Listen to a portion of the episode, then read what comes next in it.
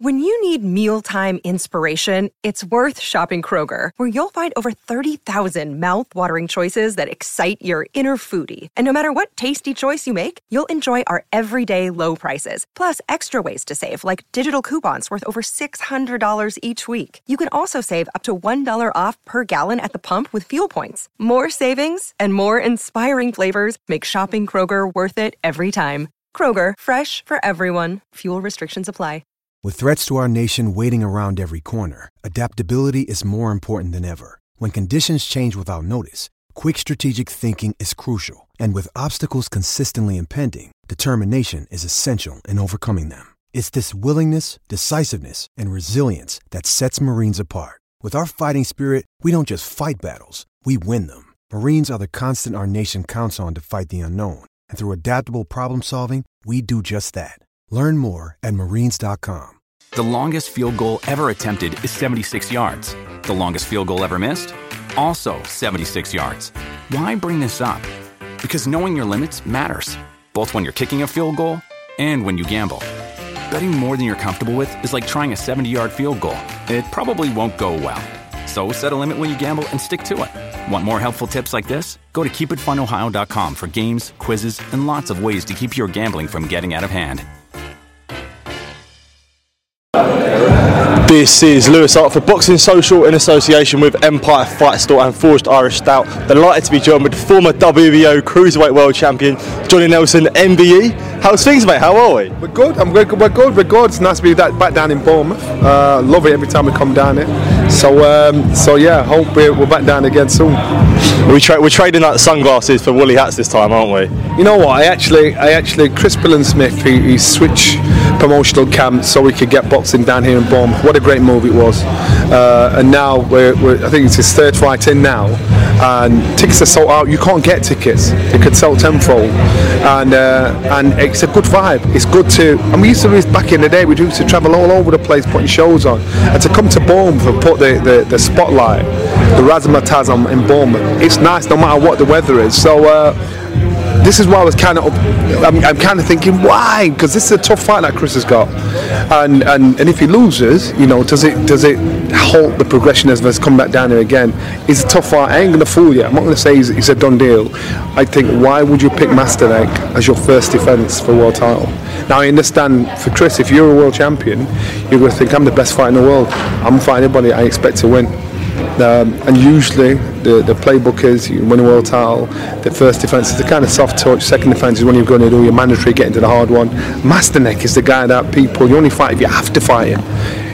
Um, um, he's a handful, he's come over cocksure of himself, uh, thinking that he's uh, he's going to go back to Poland as, as, as a world champion at last. Uh, he'd never been off his feet, uh, even when he got stopped on his feet.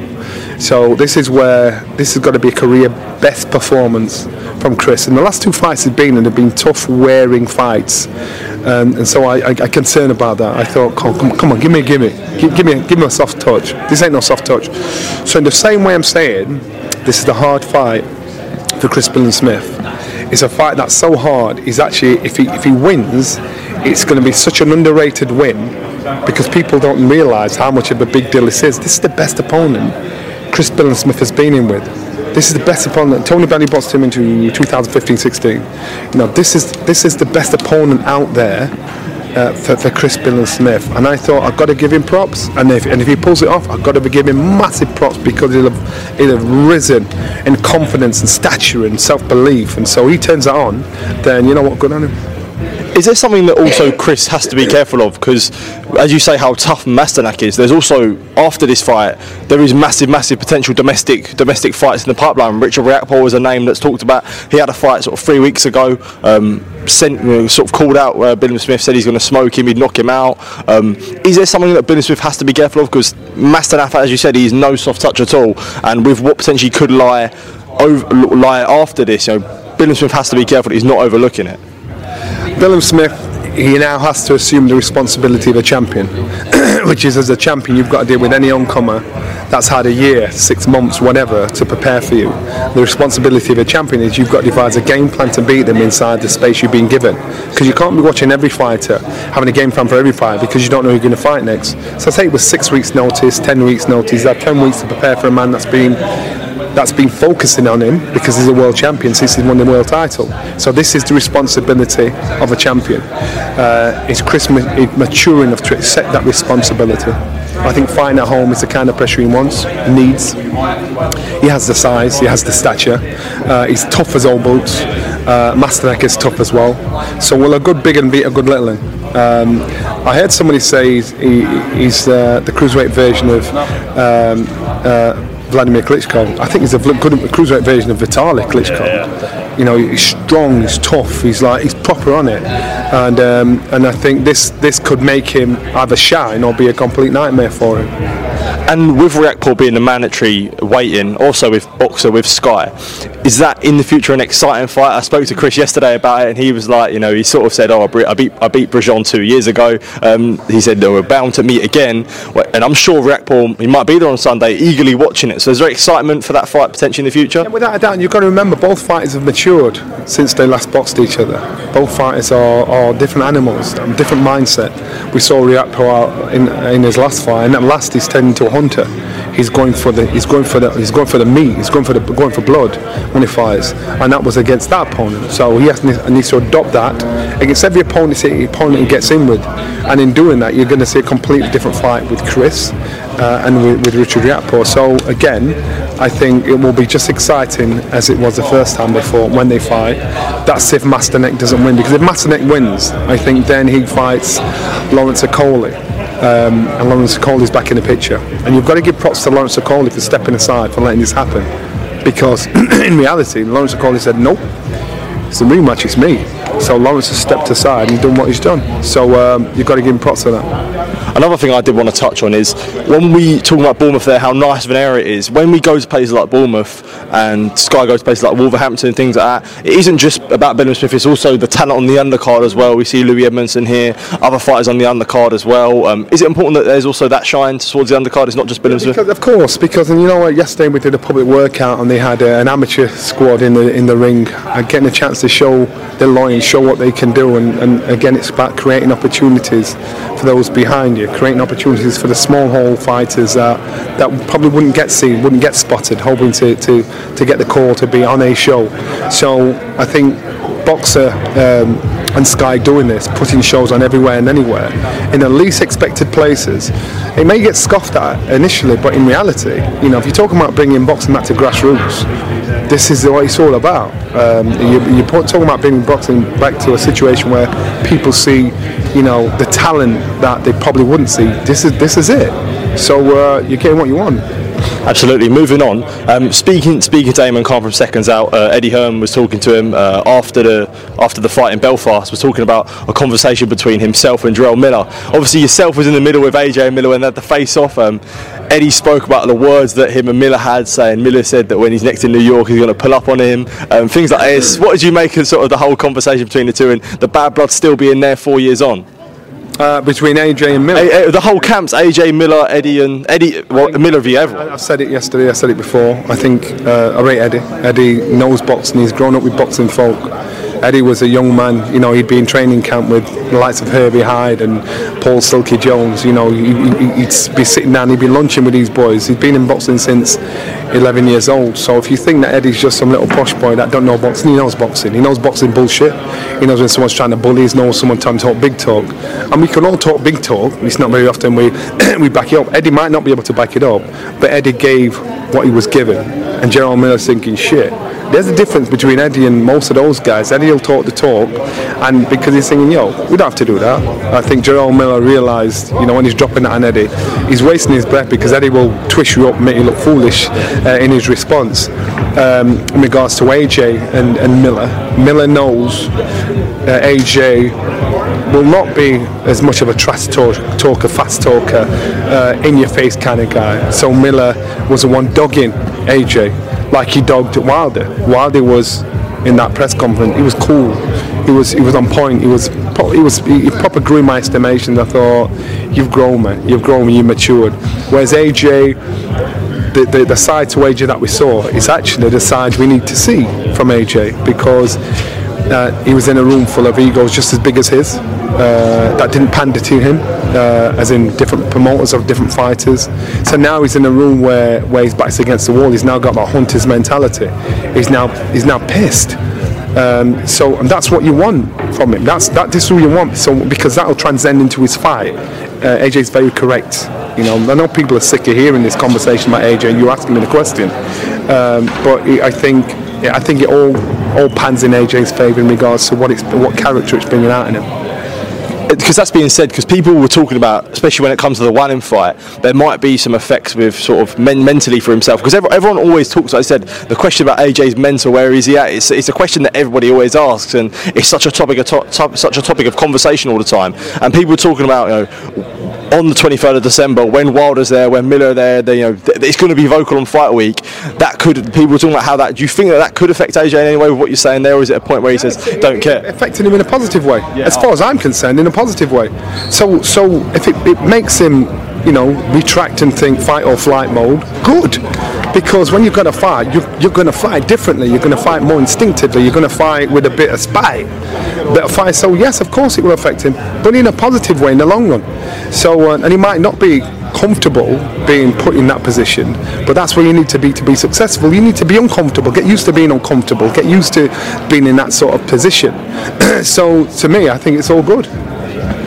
Um, speaking on the topic of Wilder, he was sort of saying that Eddie doesn't really want him to fight, doesn't really want A J to fight Wilder. Eddie could always talk about it, but do you feel like perhaps where A J would want to fight Wilder, maybe guys in his team would, would do you think they might, do you think it's been, there's evidence that sort of the past few years where it hasn't happened, that's when A J saw him steering away from the fight? So, so whatever A J's, there's a, the difference in appetite is is, is, is evident with, with A J and the, and the team around him. I'm quite listen, Eddie's a businessman. You know, he wants to get longevity out of his fighters in Asia. A J's a fighter. A J wants to fight Wilder. There's no, I don't doubt that for a second. Fighters want to fight each other. Uh, the show, there's business, and the business side of it said, no, no, we're trying to. So Eddie, Eddie may just just just slow time that that that that uh, um, that confrontation between those two fighters because it doesn't suit his agenda. Uh, but for A J, as far as he's concerned, A J wants to fight. So so fans don't get mixed up saying A J's running scared of Wilder. He ain't. Uh, it doesn't suit the business model of the people promoting, but the fighter himself, trust me, he wants that fight. A J wants to fight everybody, but but sometimes you've got to make this. Sometimes people are behind saying we've got to sometimes lose a battle to win a war. So I kind of agree with, with Wilder, but don't put this on A J. That's not A J. You know, that's that's that's that's Eddie. And Eddie, you know, he won't say that, but come on, you've got to use common sense in that. Absolutely. Moving on to another topic. Um, I know last week we did touch on the topic of uh, Conor Benn's licence as being rejected. Um, speaking to further people about it, doing interviews with further people, um, many people have came out and said that in the history of people failing drug tests, in the history of drug tests, Conor Benn's being treated differently to everyone else. Um, do you think that, that that's the case? He's been, he's been the board have treated him unfairly or treated him differently when it compares to other people who failed tests? Conor Benn has decided to be stubborn in regards to his protesting his innocence. Uh, the board uh, said at the end of the day, you failed two drug tests. If you have evidence, let's see it. You've not shown us everything that anything that tells makes us want to change our opinion, no matter how much you protest. Uh, and so when they're saying he's been treated differently than everybody else because he's saying I didn't do it, but there's two failed tests, so he's sticking to it. Most most people accused of this will say, all right, then you know what? I'm gonna take the ban. I didn't do it, but I'm gonna take the ban. You're out of order. Whereas whereas whereas Conor uh, is is um, continuing this. Personally, I think Conor should just bite the bullet, um, take his ban. It would have been a year into his ban by now. It would be a two-month ban, two-year ban or whatever. Take his ban and get on with his career. So pride now is affecting his development because now Conor Benn, all you're talking about is is the drugs. Whereas, whereas Conor Benn's actually a, a, a good developing young man, a young fighter but this is now affecting his legacy. He's making it worse, because it's like it's like paying somebody off when they're trying to sue you just to kill it. You know, there'll be uproar once you pay them off, but then you can get on with your career. Conor Benn's dragging this out. No, and so so he's affecting his own career long term by dragging this out, because the board is saying, look, this is what we're doing, so unless you prove otherwise, this is what we're sticking to, no matter what you say. I get it. I get it. You didn't do it. As far as you're concerned, you didn't do it. I get it. Now, I'm telling you now, not until he's forty years old, he's going to look back and think, shit, man, I wasted two years of my, my career, my development as a fighter, fighting a fight that really, sometimes it's better to lose a battle and win a war. And, and but this is Conor Shaw, that's what he wants to do. And and, and, and listen, listen, listen, I'm a fan of Conor's, you know, but I'm also a fan of boxing. And so unless, and whatever, because at the end of the day, if Conor wants you to believe him and ignore the two failed tests, that means the board have got to do that with everybody else. So how does that affect our sport? So so unless, if Conor's got evidence to prove it, show the evidence. Don't tell me you got it. Show the evidence. Then done. Then move on. Um, but and, and so really, you can't blame the board, you can't blame the public for saying, well, this is the case. You're saying, believe me or your lying eyes. What, what is it to be? So Conor's got to understand that. So, and I understand you, listen, it'd be pissed a lot of people in boxing for not standing by him, and I get it, I get it, but you've got to look at the bigger picture. I, I like Conor, you know, I'm, I'm big respect for his pops. I like Conor, look, I'm a massive fan of Conor, but at the end of the day, he failed two drug tests, and unless he proves otherwise, nothing changes. As you, with you saying there, do you feel like this, with this whole situation that's gone on, and it being such a topic of conversation, causing so much stress on different parties? You mentioning there about Conor will look back on his forty, and maybe, you know, sort of maybe the board, her, and everyone that, and they'll look back once this situation, you know, done and dusted. They'll be like, you know, why did we waste so much time on it? That's exactly the point. That's the point I'm making, and I just think, Conor, man, you're a, you're a good, developing young man, and you put bombs on seats. You can fight, man. No, I get that, I get that. Put pride on the shelf, man. I think, you know what, take your licks. You're not getting banned for life. Take the ban and move on. If you ask the bar, you say, you know, I didn't do it, but I took the ban because I, I, I want to fight. I cherish my career. Common sense. And right now, he's a young, fiery man. He's saying, no, I ain't doing that. And again, I'm telling you, when he gets older, I think I wasted a valuable development time in my career. And when further mentioned, Eddie Hearn talked about the sanction under the P B A. I know sort of we spoke about before and said that um, talked about the board must play, the board would place sanctions on that, and the board have spoke about placing sanctions on that. Do you feel like with the, the power that Hearn has and the money that's behind Matchroom and the shows that they put on in the U K, the board would be reluctant because of, the board could be reluctant with? This is where you're getting mixed up. Eddie Eddie is a massive promoter with a massive pull in promoting fighters and promoting boxing. He's not boxing. Boxing was here before Eddie. Boxing will be here after Eddie. Uh, and the, you can put a lot of public pressure on, you know, in regards to hoping the board relent and go the way you want to go. The board also need to understand they were here before Eddie and they'll be here after Eddie. And if they want to exist and, and, and have the respect they, they've had in boxing, even though sometimes it's waivers, they cannot be... Um, be seen to be influenced or, or persuaded or cajoled into changing their opinion by any promoter. And so, so again, like you say, if Eddie puts on enough pressure and, and he's got enough power to make him do that, this will only be to the detriment of the British Boxing Board of Control, which will be the beginning of the end for them. So they can't. Even if they want to, they can't, because it sets precedent. Absolutely. Johnny, I just want to say thank you for taking time to speak to me. Always good to catch up with you. Appreciate it. And yeah, have a good time in this uh, lovely seaside town, mate. Thank you. Cheers. Anytime. Good man. Thank